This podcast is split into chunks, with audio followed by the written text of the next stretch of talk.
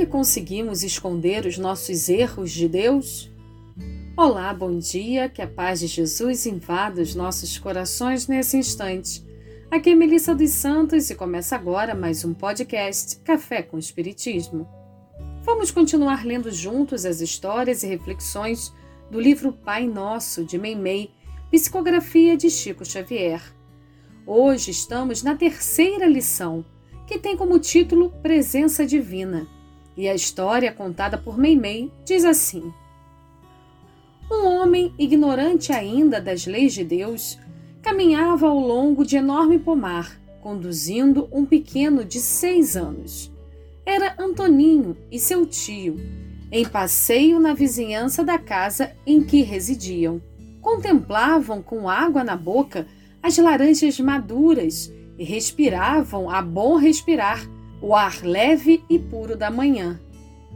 A certa altura da estrada, o velho depôs uma sacola sobre a grama verde e macia e começou a enchê-la com os frutos que descansavam em grandes caixas abertas, ao mesmo tempo que lançava olhares medrosos em todas as direções.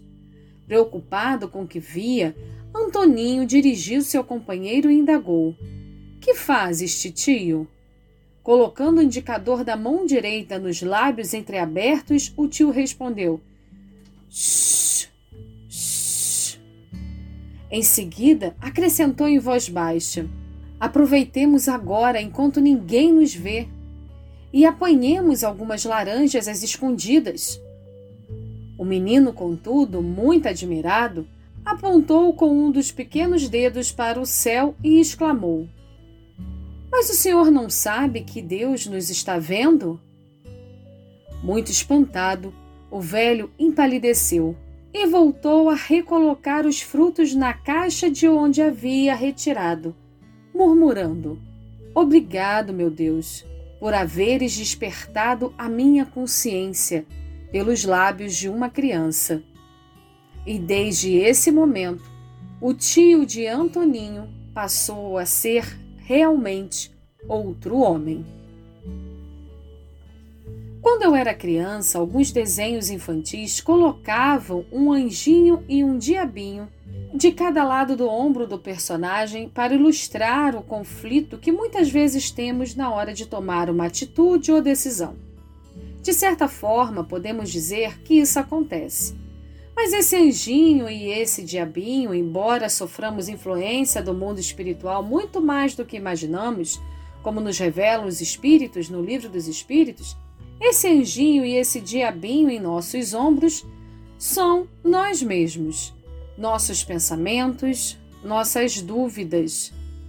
Dúvidas entre se fazer o que quer ou o que deve ser feito, em realizar o certo ou o errado a nossa luta com nossas próprias vicissitudes contra o orgulho e o egoísmo que ainda estão tão presentes em nós. A lei de Deus, a lei de amor, justiça e caridade está em nossas consciências. Isso está lá na questão 621 do Livro dos Espíritos. Por isso, não raro cometemos um erro e a nossa consciência pesa, nos dizendo que transgredimos a lei de Deus.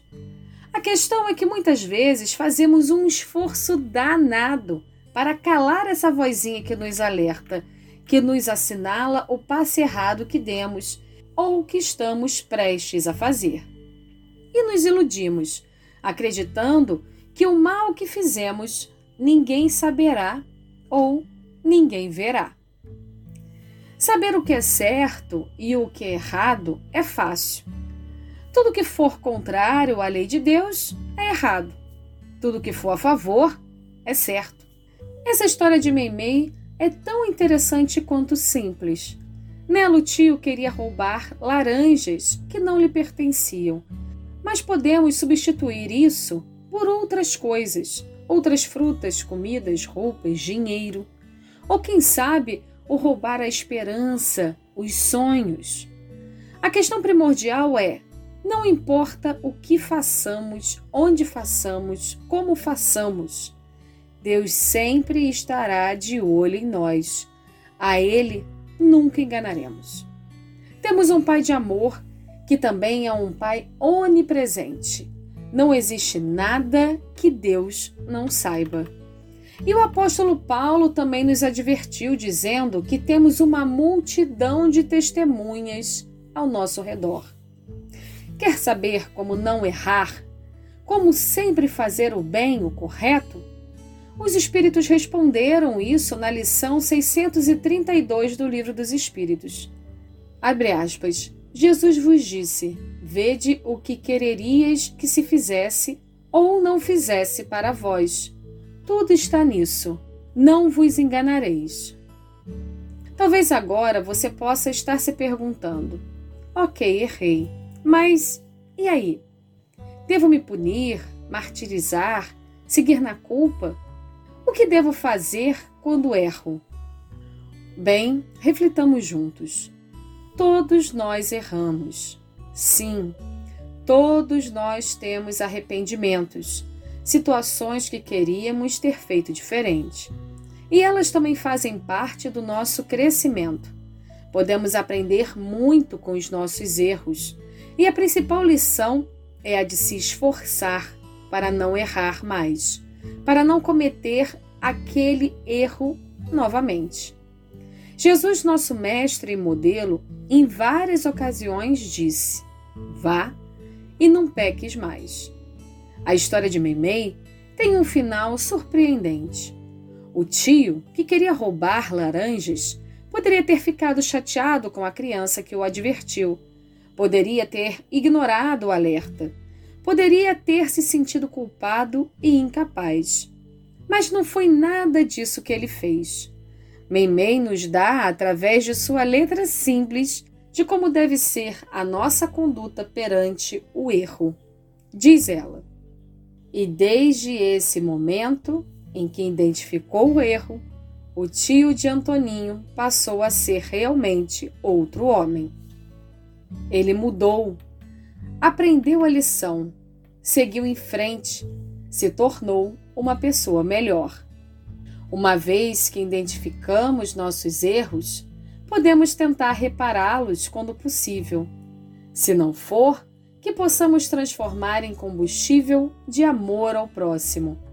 Em todos os casos, que seja aprendizado, que consigamos domar as nossas mais inclinações para ouvir o anjinho da nossa própria consciência, a nos sussurrar o que realmente devemos fazer.